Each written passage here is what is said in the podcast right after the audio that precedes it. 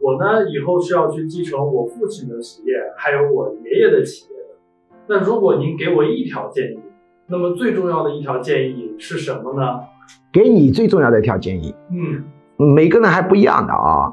如果一般人，我就会跟他说，利己利他，二元相对平衡最为重要。那么对于一般的企业家，我就会跟他说，要建立彻底的需求导向。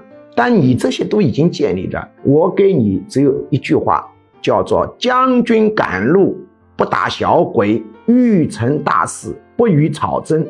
以后什么情情爱爱、恩恩怨怨、是是非非这些东西全部要放到一边，这是普通人的思维方法。要集中你的能量、注意力、时间以你的最主要的目标。记住，将军赶路不打小鬼，欲成大事不与草争。